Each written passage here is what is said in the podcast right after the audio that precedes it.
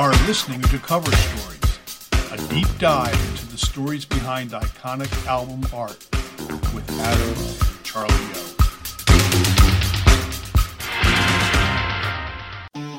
One day in 1970, Jenny Anderson, then wife of Jethro Tull's Ian Anderson, and now filmmaker Jenny Franks, was photographing homeless people along the Thames embankment in association with the London School of Art project that she was doing with Victoria's Salvation Army.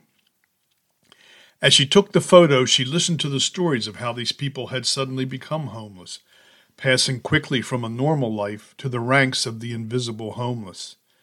She was moved by the experience, and one homeless man in particular caught her eye. He and his story are believed to have inspired the lyrics of the title song to Tull's fourth studio album, Aqualung.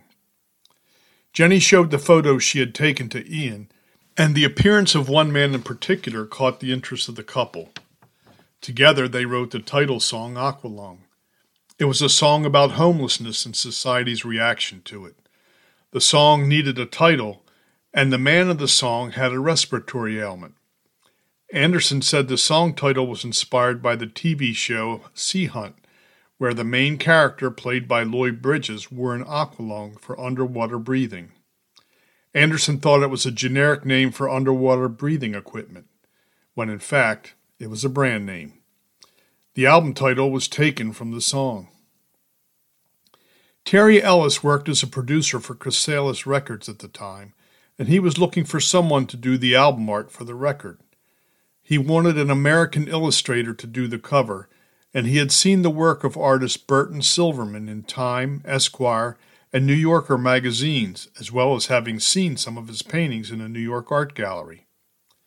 Ellis visited Silverman in his studio on 113th Street in New York.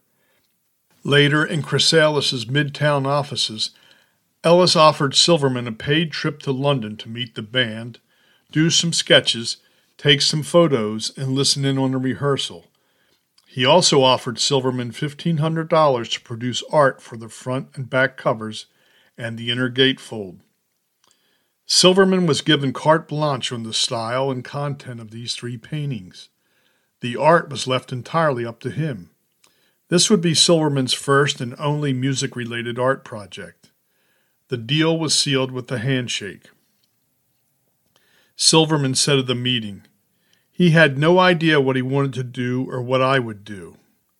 The lack of a concrete proposal was part of Ellis's sales pitch. Ellis said, Listen, come to London. You'll watch the group in rehearsal. You'll take a look at Ian Anderson. You'll sort of get acquainted and you'll get some ideas from it. Just before Christmas of 1970, Silverman and his wife flew to London. They sat and watched the band rehearse at Island Studios. Silverman made a few sketches and took some photos. Nothing he'd drawn or photographed was deemed usable, however. Fortunately, the lyrics to the title track kicked Silverman's imagination into gear. Poring over the lyrics, Silverman saw a misbegotten street person, an angry man at war with an unjust world, who would yell incoherent things. Robert Silverman, the artist's son, described his father's response. He decided to place the figurant of Aqualung in a lonely, dank doorway, gripping his shabby coat for warmth and menacingly warding off all comers like a cornered animal. He and my mother took to the streets, traipsing around London in search of the perfect grubby setting. When they found a backdrop to Dad's liking, he grabbed his coat collar and hunched over while Mom snapped a few black and white Polaroids for future reference. For the wild eyed, rheumatic street preacher slash pariah's facial expression, Dad partly used himself as a model, grimacing into a hotel mirror and drawing himself. Thus inspired, the cover painting and the inside gatefold were completed before Dad fled London. He finished the back cover after he returned to New York. There's an alternative explanation for the cover, but the details are murkier. In this version, the idea for the cover reportedly came from one of the photographs Anderson's wife took of a homeless man on Thames Embankment. Inspired by said photo, Silverman supposedly used photos of Anderson himself, dressed like a homeless person, as a model. In this version, Anderson was upset that the painting resembled him more than he preferred. In an interview, Anderson later said, I'm not this character. I'm not a homeless person. I'm a spotty middle class English kid. I've never had to sleep rough on the street, and I don't want to be pretending to be that character. Anderson said he was not a fan of the cover art, and he felt it would have been better to have used the photograph rather than to commission the painting. In the book A Passion Play, the story of Ian Anderson and Jethro Tull, Anderson said the front cover was not very attractive or well executed. I've never liked the Aqualung album cover, although a lot of people think it's terrific. In a 2011 interview, Anderson called the artwork messy and restated his complaints about it being an unflattering portrait of him, which Silverman's son denies. Let's take a closer look at the album. The album cover was a watercolor painting of the character Aqualung, created by the artist. Silverman said the long haired, bearded, huddled figure is just an imaginative guess at what he thought a homeless man with a malevolent stare might look like. He's pictured wearing shabby clothes against the doorway as if cornered, on a cold December day in London with freezing winds coming off the Thames as he eyes little girls with bad intent. Silverman used the skiing poster, which says, Spend Christmas skiing with mixed party, as a mildly ironic contrast to this fringe person who would usually be ignored in the street. This is not only exactly what a character like Aqualung would never get to do on Christmas, but it also places him in a contemporary context instead of some vaguely Dickensian age, such as the style the painting and other details might suggest. He repeats Anderson was not my model for him, but the hair and the outlier look was a reference to his performance persona. The long overcoat and general wildman look is indeed evocative of Anderson's performance style. Turn the cover over and we find a relatively simple image of Aqualung at rest in the gutter with a mangy but apparently friendly dog perched by his side, gnawing on some sort of vaguely edible thing. There is a scripture like verse included on the album which gave rise to the perception that this might be a concept album. It says, In the beginning man created God, and in the image of man created he him. And man gave unto God a multitude of names, that he might be Lord over all the earth when it was suited to man.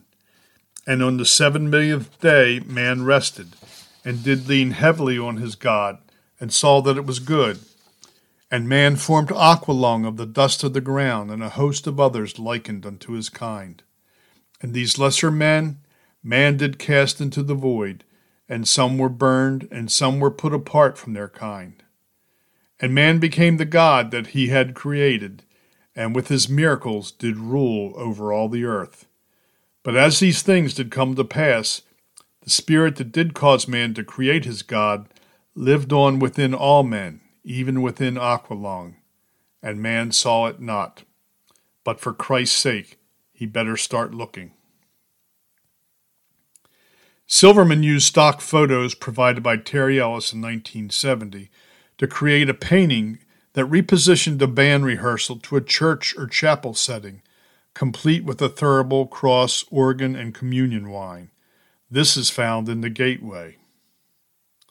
Many critics characterize Aqualung as a concept album, a critique Anderson vociferously objected to, so much so that he intentionally made his next album, Thick as a Brick, an exaggerated newspaper concept album to show critics what a concept album would really look like. As mentioned, Silverman received a flat fee of $1,500 for the painting, and either he or his son spent many years afterward resenting the fact that the image became so popular and created a nice little income stream from t shirts, coffee mugs, and other merchandise sales that the artist received no share of. His contention was that the $1,500 was for the right to use the paintings on the album cover, but not for other purposes.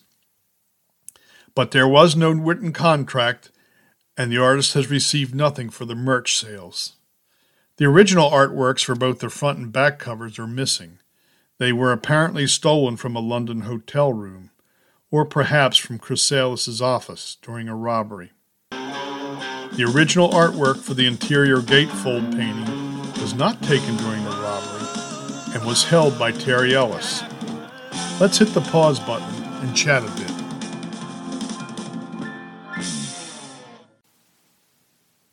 Sitting at our desk chairs. but alas, there's no snot running down our noses. We're here, healthy and happy to bring you more of the content we're known for. Today, setting our sights on Jethro Tull's Tull, yes. Aqualung, right? Absolutely. So there's a lot of story here. Let's act as if both of the cover stories, so to speak, are fact. We'll shake out the truth later. See what All we right, can do. Right Let's see. now, I don't know about you, but one person I wouldn't ask for the truth regarding the story is Ian Anderson himself, who still seems to have plenty to say about this piece. Yes, he, he had a lot of opinions. he and uh, he and, and um, um, Mr. Silver also. Yes. Oh, he certainly. has. There, there are some long interviews on the internet if anybody wants to see that. But have your lawyer attend. Yeah, you're not kidding. He's not happy. yeah, you're, you're going to need to read the fine print on all of these pieces. But so we start with Ian and his then wife Jenny Anderson, now Franks, whose project was photographing the homeless population Yeah. across the Yeah. Thames embankment. Right. That's right. So Yeah. I see the Salvation Army's name attached to this. It seems like this philanthropic idea to just give a little bit of exposure to the stories behind these people. Is that right? Yeah, and learn your craft while doing it. Okay. Okay. Yeah.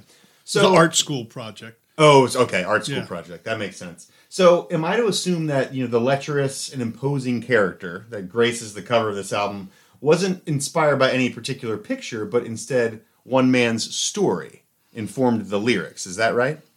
I don't know if he informed the lyrics, and when you say the lyrics, I guess we'd have to be clear about what lyrics. I don't think he was the Aqualung uh, Sir, yes, guy. yes, understood. But, but you know, the the homelessness and things show up in some other songs. There, you know, there there's some threads that run through it.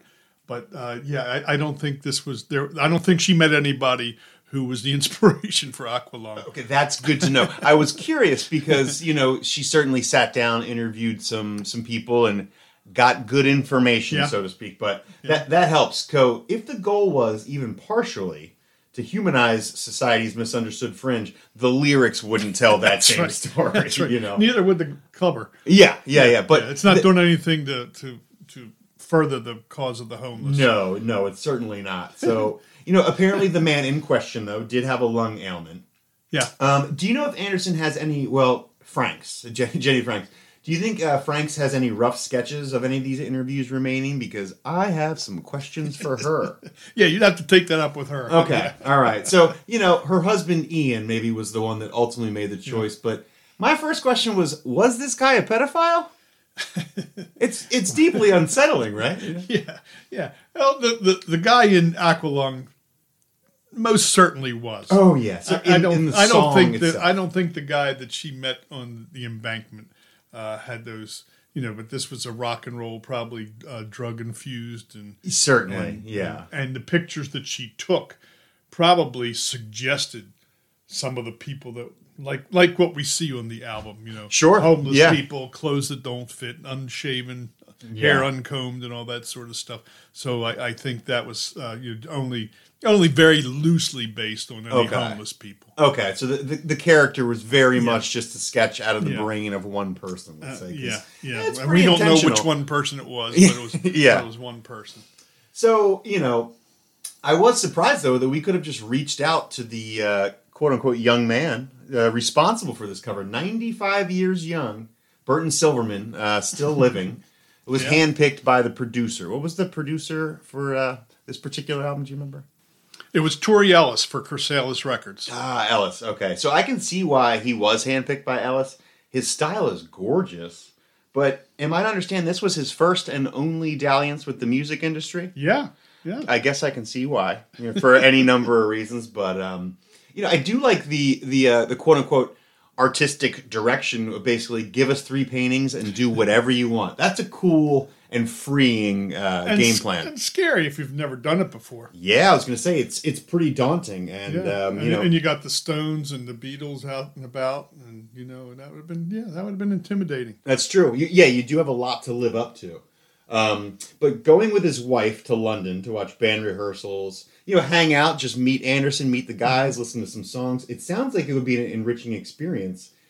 And he took all these photos, made all these sketches, but found nothing workable. Found nothing that he wanted to use. What do you think that was due to? Well, probably because theories. he he was working for Time and Esquire and the New Yorker, and didn't really have that rock and roll spirit or soul. Mm-hmm. Perhaps until he finally heard Aqualung and and it caught on, and he thought, okay, now I get it. that yeah, that's Snot true. running down your nose and petticoats. Yeah, I can work Yeah, with this. Yeah, yeah. Because yeah, the lyrics really did paint quite the picture. Yeah. So you know, so Silverman has this image of a defensive, wounded, but really dangerous figure calcified in his mind. He sets off with his wife to find the perfect backdrop. Mm-hmm. Is there any idea if this location's ever been verified? Because people Uh, have found yeah. found more uh, more with less. Yeah, and and uh, God bless them, the people who can do it. I couldn't. Yeah. I couldn't. You know, I, I'm looking for those people. I'm not looking for the location. Exactly. But yeah. no, I didn't find anything that that said that. That seems to be an American obsession It really does more than a European obsession. It really does. But we do know that there's some serious location scout sleuths out there. So Absolutely. if you have any idea, hit us up.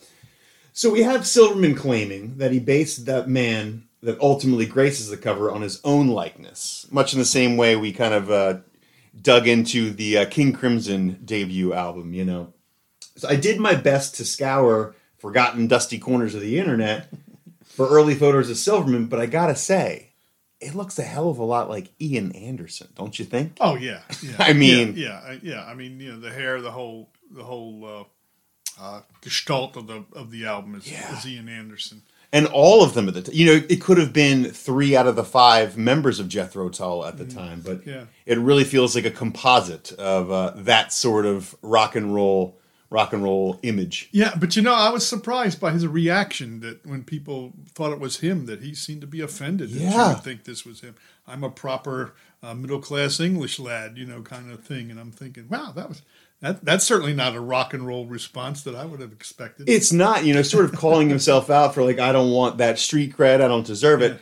But you know, again, in the defense of Silverman, Ian Anderson is the the shoeless, bearded, long haired guy, you know, dancing around the stage Yeah. playing the flute. So you know, you, you'd be all right, uh, mistaken for thinking he was a sort of a street yeah. busker. he, he may have been, you know, in the picture and hunched over, but when it came time to put a face to this character, it would only make sense that he would think of the guy he'd been spending days watching. So, Yeah, yeah, that's true. Yeah. That's- yeah, even if it informed him subtly, it was there. Yeah. You know, so the alternate explanation of how this cover came to be is really important because I think it illuminates a problem in the industry regarding the rights of artists, visual artists in this particular occasion. So, if nothing else, Silverman really should have demanded a contract because uh, a lump sum of 1500 bucks for an album that would go on to sell 7 million copies and launch an unknown amount of merch items seems a little thin no matter where you stand on the on, on the rights. Yeah, but if you're a,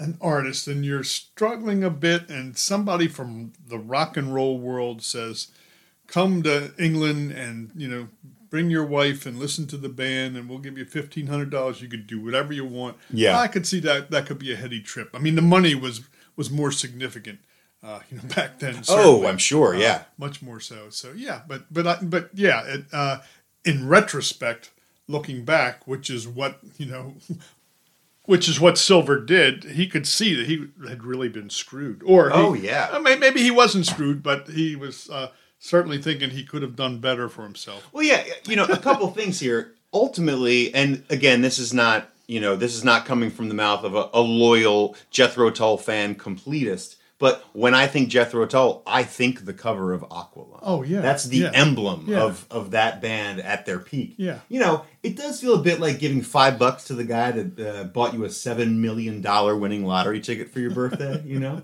but my, you know, ultimately my theory is that Ian Anderson was salty enough. Um, with the resemblance that you know he didn't feel the need to eventually compensate the man uh, responsible for it. Obviously, you know he did at the time, but man, fifteen hundred bucks really starts to feel a bit uh, Yeah, a bit when- shady down the yeah, line. yeah. When you think of all the mugs and posters and, and everything else. that's Yeah. been sold. yeah. So- absolutely. Either way, let's just say Ian Anderson didn't like the attachment. You know, it's it sounds like it's plagued the both of them enough to call it a draw historically. So, but I'm more interested in the dichotomy created by the back cover. Yeah, it's cool, isn't it? Did you have any sort of response when first seeing this? I had not seen this. I'd imagine you certainly may have. Well, yeah, you know, this was an album that I had and wore out pretty well, so Yeah. it was something that was more familiar as a memory. Mm-hmm. Um, but yeah, it, it seemed to change the character of the character. Wildly. Uh, yeah, and a 180, you know, and, and it's the appearance of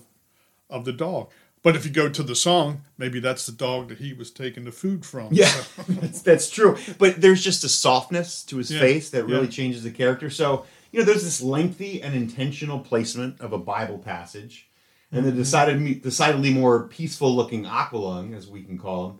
It feels like a very different character. And I know it's naive, you know, especially with your uh, your take on the dog, but any inclusion of a dog paints a human in a different light for me. And you know, I think it's naive, but again, a friend of animals is always easier to elicit sympathy for. Sure, So I think the front and the back really paints the picture of how we all see the homeless population as a whole. So I think it's you know it's pretty advanced in a number of ways. But Well, the whole idea, I, you know, going back and looking at the the history of the album cover, to be honest, I was kind of surprised to see that homelessness was on anybody's radar on any yeah uh, yeah back yeah then. quite know. true I, quite I true. just didn't think of that. You know, and Anderson. But then again, I was also thought that Jethro Tull was the name of, Yeah, of Ian Anderson. that's the singer, right? Yeah, yeah. Well, that's a, that's an equally worthy name for a guy that looks like that. Looks like a wood sprite dancing around the stage. You know, Anderson expressed in his book that he kind of wished the photo was used. I'm really glad that photo wasn't used. I think that would have felt a bit exploitative and inappropriate, yeah. considering the man was homeless and unlikely to have been found to sign a release. But Yeah, he would have had a real gripe about. Oh royalties. yeah, were, yeah. Were he to find that? Were he to look, you know, past a, a storefront window? What in the hell? Yeah. that's me. But it is too bad, however, in my opinion, that the tremendous painting that makes the gatefold wasn't used as the cover. We could have avoided all the hullabaloo that still plagues this cover art story. Yeah, and, it was it was rather um, yeah it was it was a nice nice job. It was based on a photograph. Yeah, They took yeah, yeah. Sort of a and then painted- composite, yeah, right? Yeah, yeah, but uh, yeah, and, and it's uh, it's fascinating to look at. If if you don't have the image in front of you.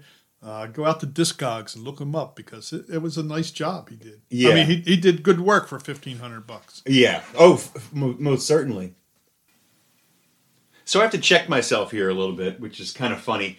I was a little apprehensive about Silverman's complaints. You know, him along with his son have seemed to write a lot about not being fairly compensated. Yeah. And I was like, oh, boo hoo, the fine artist. Mm-hmm. You know, I'm not playing the violin for this guy. But in doing a bit of research, I've come across some auction sites that have signed Silverman original paintings, which are tremendous, for south of two hundred dollars.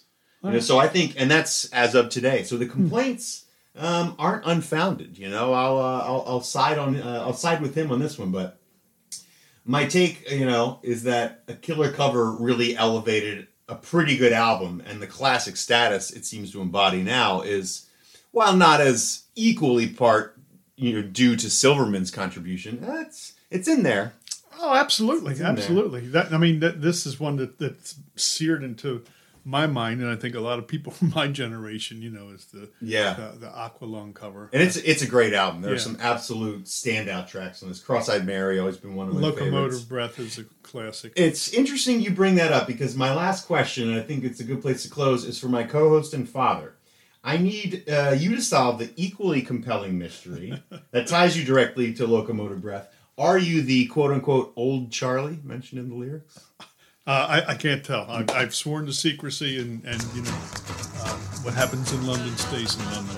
Part two will be uh, getting Silverman on the on the horn. Take care. Have a good Okay, one. next time.